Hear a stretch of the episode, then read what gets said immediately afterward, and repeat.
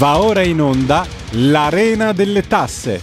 Le ultime novità fiscali spiegate a contribuenti e partite IVA. Conducono Antonio Gigliotti e Robert Lingard.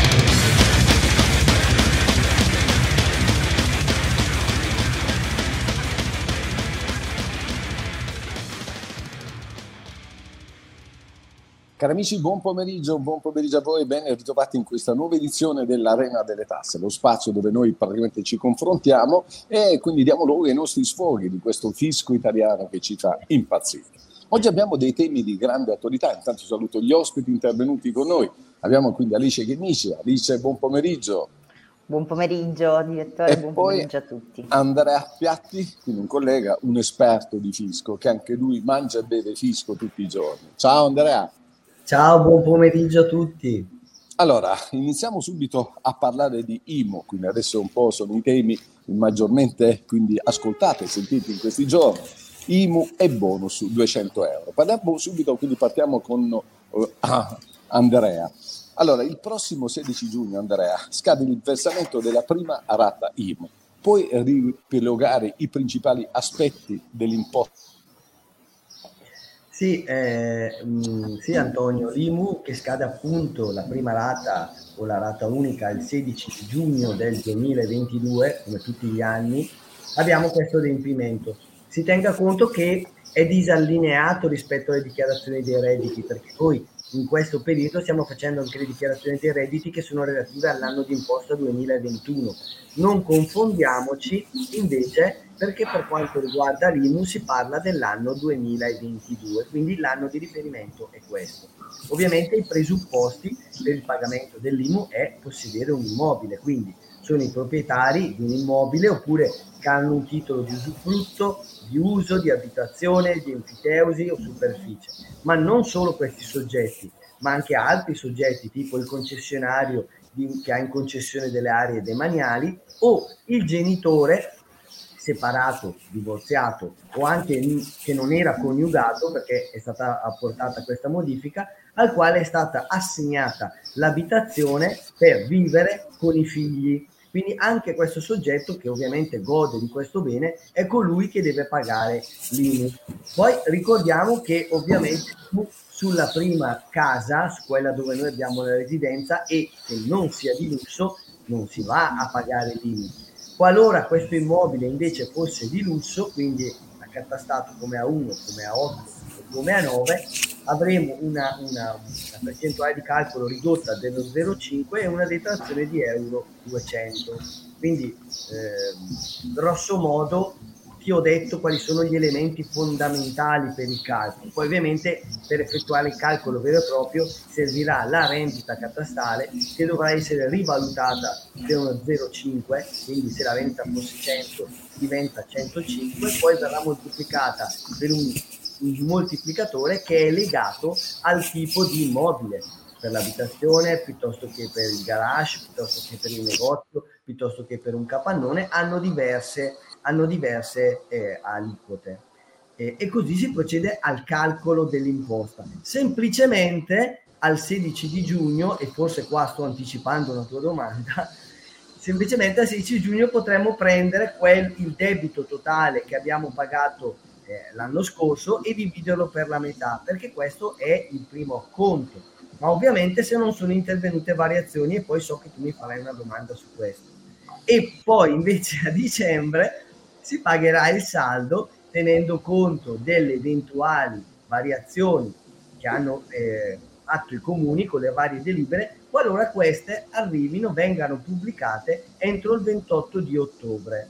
Ma ti lascio la parola perché sennò ti brucio. No, è giusto così, ma fra l'altro visto che l'hai un po' accennato, quindi una delle domande che ci fanno frequentemente i molti ascoltatori, credo,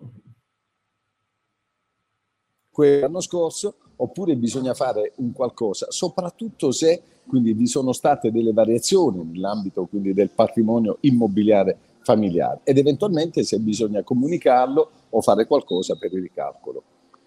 Sì, è necessario sì comunicare al professionista quali sono le variazioni che sono intervenute, perché siccome stiamo proprio parlando dell'anno di imposta 2022, un immobile acquistato il 20 maggio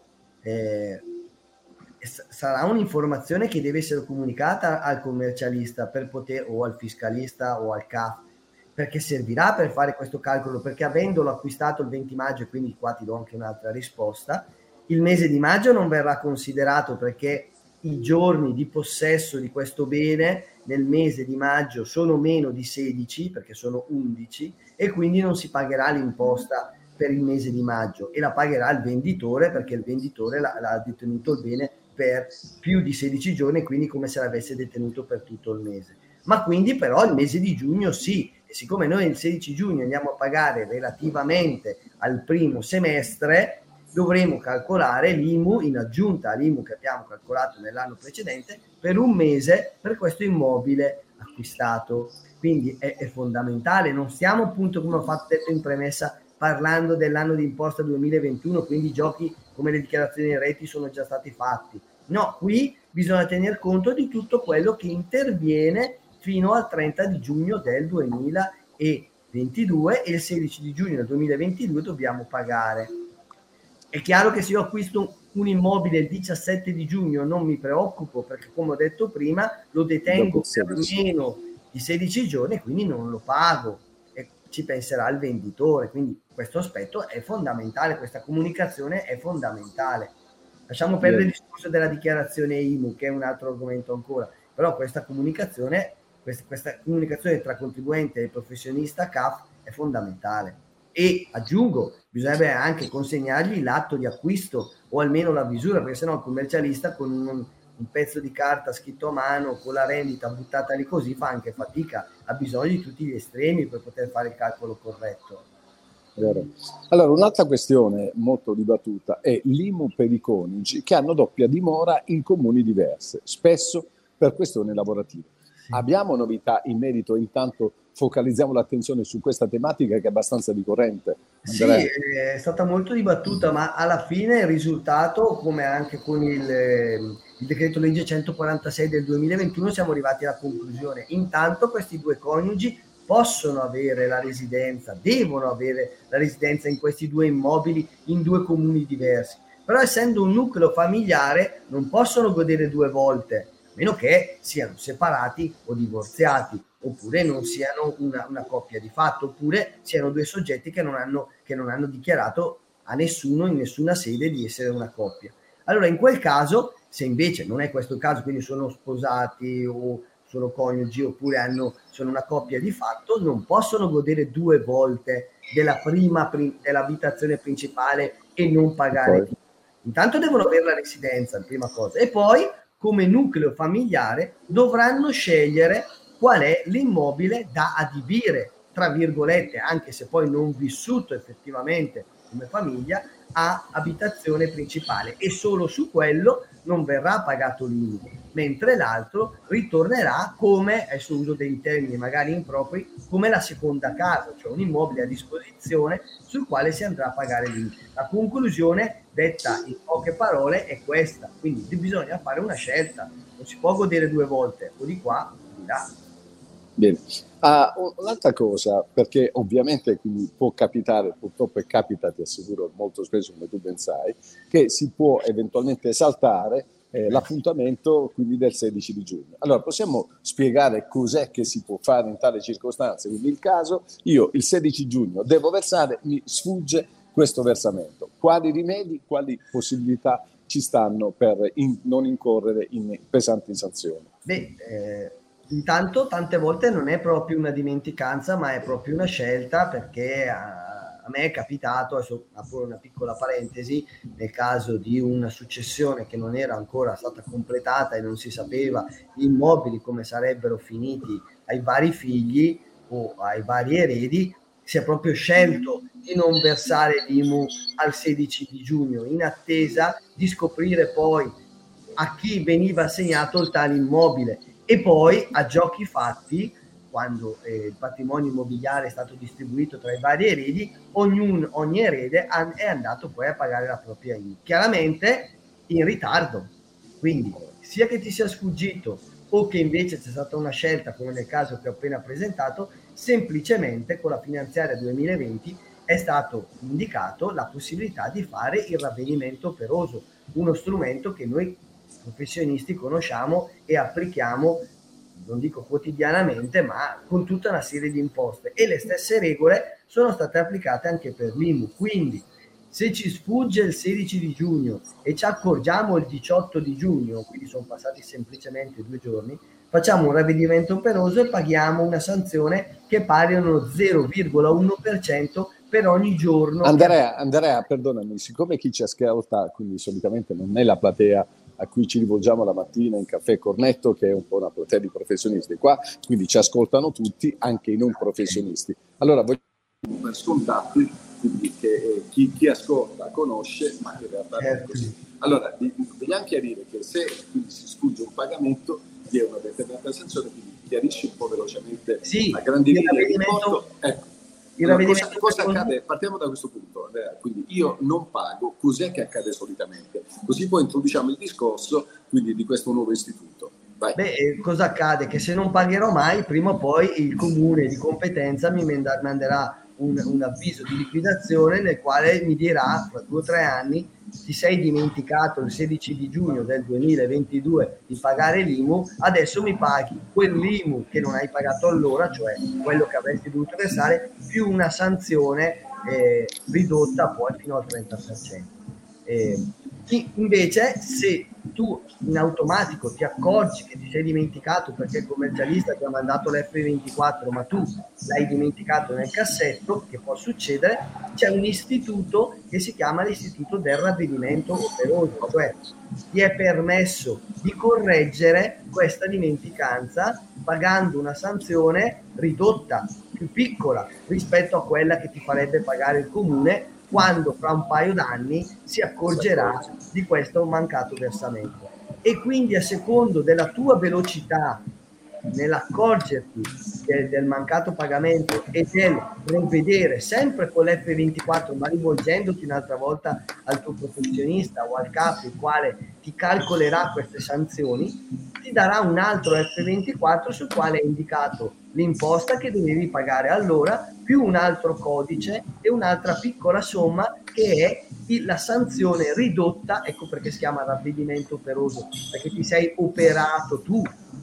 adoperato tu per provvedere a questa tua mancanza, non hai aspettato che fosse il comune a chiamarti, e quindi a secondo della tua velocità la sanzione che pagherai sarà più o meno piccola. Più sei veloce a accorgerti dell'errore e a provvedere alla correzione, e più la sanzione è ridotta.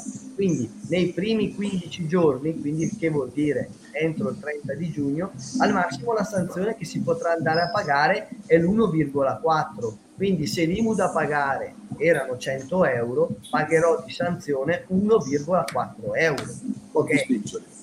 Se invece mi accorgo dopo e lo faccio dal 15° al 30° giorno, è nella misura dell'1,5, quindi non dobbiamo farci venire l'ansia o la preoccupazione perché ci siamo dimenticati l'IMU, perché se lo paghiamo entro 30 giorni paghiamo un 1,5, certo, su un'IMU milionaria è un conto, ma su 100 euro fa un'altra figura.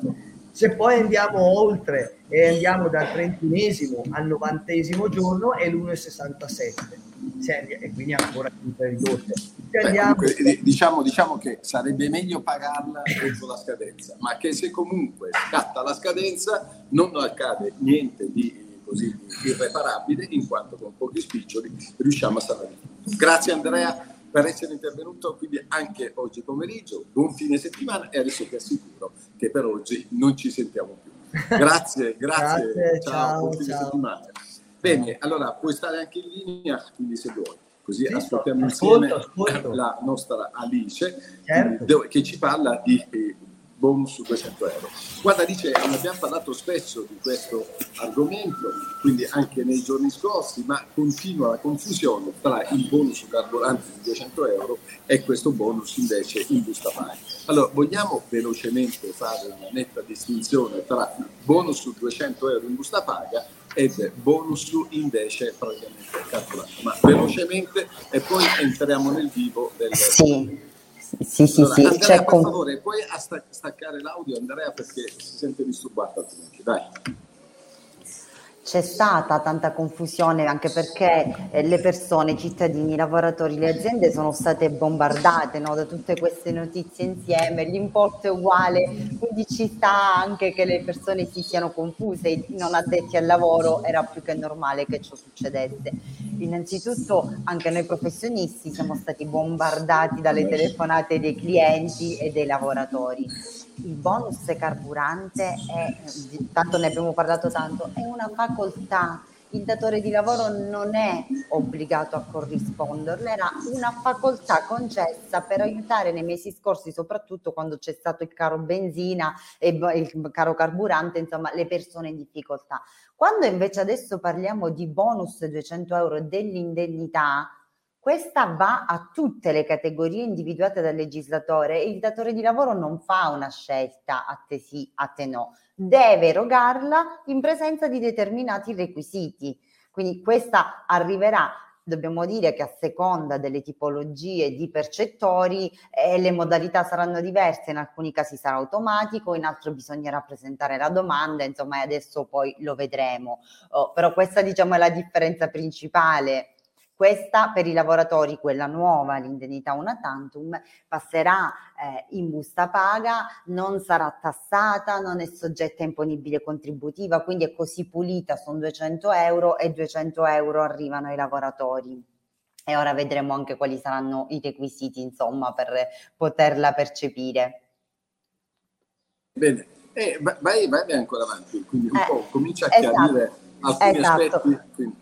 Ok, perché un'altra differenza che poi sono i requisiti propri della nuova indennità 200 euro, abbiamo avuto un po' una scelta bizzarra, nuova, perché di solito si faceva...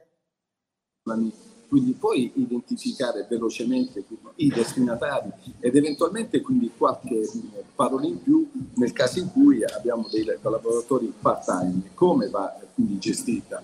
Quindi diamo un po', entriamo più nei dettagli perché le domande che arrivano quindi qui in redazione sono tantissime da parte di tutti coloro che sono potenzialmente destinatari e una delle tante domande è quella che ti ho appena fatto. Esatto, iniziamo con la platea dei lavoratori dipendenti, che è quella un po' più complessa. Spetta ai lavoratori che nei primi 4 mesi, nel primo quadrimestre del 2021, almeno una volta hanno ricevuto la riduzione contributiva che era stata prevista per il 2022. In buona sostanza, il lavoratore deve controllare sul suo cedolino, sulla busta paga, se ha almeno una volta da gennaio ad aprile la scritta riduzione contributiva dello 0,8%. Quello è il requisito per averla. Ma in questo caso tranquilli, perché il datore di lavoro che farà questo controllo la andrà ad erogare automaticamente. Cosa deve fare però il lavoratore? Deve presentare un'autocertificazione al datore di lavoro dove dichiara che non è percettore di trattamenti pensionistici, perché in questo caso sarà l'INPS ad erogarla, lo vedremo più avanti, e non è percettore, lui e il nucleo familiare, del reddito di cittadinanza. Queste sono le due dichiarazioni che deve fare il lavoratore. Datore di lavoro in presenza dello 0,8% e di questa autocertificazione dai 200 euro.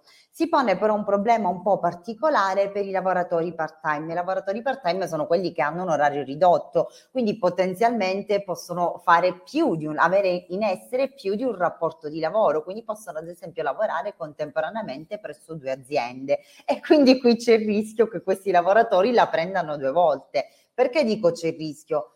Perché la legge dice al datore di lavoro che deve verificare solo se quel lavoratore sta prendendo la pensione o il reddito di cittadinanza, non gli dice di andare a fare questo controllo. Allora diciamolo noi al piccolo, al grande, al medio, a tutti i datori di lavoro, per i lavoratori part-time effettuate anche questa verifica. Quindi nella famosa autocertificazione che abbiamo visto poco fa, eventualmente facciamo anche inserire il fatto che il lavoratore non sta lavorando presso altro datore di lavoro o in caso affermativo che non sta comunque percependo questa indennità. Questo ci pone l'azienda a, diciamo, a tutela per il caso in cui venga erogata due volte l'indennità e quindi poi bisogna procedere con il recupero, insomma, che sono sempre procedure un po' complesse, quindi cerchiamo noi di risolvere al monte la problematica con questa autocertificazione. Quindi queste le attenzioni per i part-time.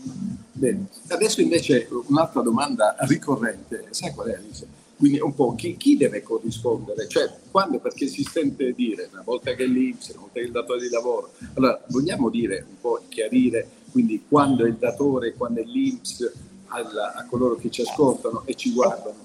Sì, perché anche queste sono domande assolutamente legittime, perché veramente una volta è l'INPS, una volta è il datore di lavoro, una volta è l'INPS automaticamente, l'altra volta è l'INPS su domanda, quindi insomma non è semplice. Facciamo velocemente una carrellata degli altri beneficiari, i pensionati. I pensionati hanno diritto ad avere questi 200 euro, devono avere però un reddito nel 2021 non superiore ai 35.000 euro, in questo caso è l'INPS che la corrisponde e la corrisponde d'ufficio, quindi il pensionato non deve presentare nessuna nuova domanda.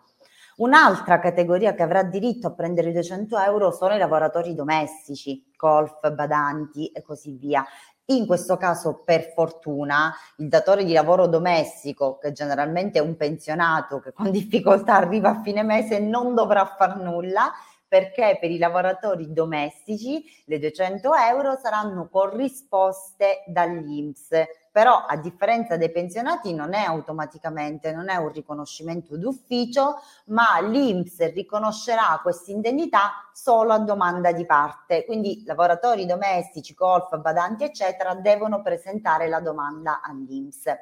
Altri soggetti che hanno diritto ai 200 euro sono quelli che prendono l'indennità di disoccupazione, la NASPI, o che prendono la DIS-COLL, quindi la disoccupazione per i collaboratori coordinati e continuativi, e ci rientrano anche quelli che prendono la disoccupazione agricola. In questi tre casi, quindi quando parliamo di percettori di disoccupazione, c'è un riconoscimento automatico da parte dell'INPS senza nessuna presentazione della domanda. Quindi queste categorie non devono far nulla, vedranno l'accredito direttamente con la prestazione della disoccupazione. Un'altra categoria che ha diritto sono i collaboratori coordinati e continuativi. Devono avere un contratto in essere nel momento in cui entrava in vigore la legge, che ricordiamolo è stato il 18 maggio, devono essere iscritti alla gestione separata, devono avere un reddito nel 2021 al di sotto dei 35.000 euro. Per i collaboratori coordinati continuativi, i COCOCO per intenderci, l'INPS erogherà la domanda, però lo farà a domanda di parte, quindi non è un'erogazione automatica. Il collaboratore coordinato e continuativo dovrà presentare la domanda. Poi abbiamo una serie di lavoratori che sono i lavoratori stagionali a tempo determinato, intermittente, e poi anche quella platea di lavoratori che nel 2020 e 2021 avevano ricevuto tutte le indennità Covid, quindi sono i lavoratori degli stabilimenti termali, del turismo, dello spettacolo, sempre stagionali. In questo caso i 200 euro vengono per gli stagionali, viene erogata dall'INPS a domanda dell'interessato, e qui si pone un problema che andiamo però un po' eventualmente a risolvere col flusso Uniemens, perché teniamo il caso di un lavoratore stagionale. E qui ci dice la legge che l'indennità viene erogata dall'INPS a domanda dell'interessato, ma il lavoratore stagionale è assunto presso un datore di lavoro, è assunto in un'azienda. Il datore di lavoro, l'abbiamo visto poco fa, non deve andare a verificare se lo stagionale ha presentato o meno la domanda.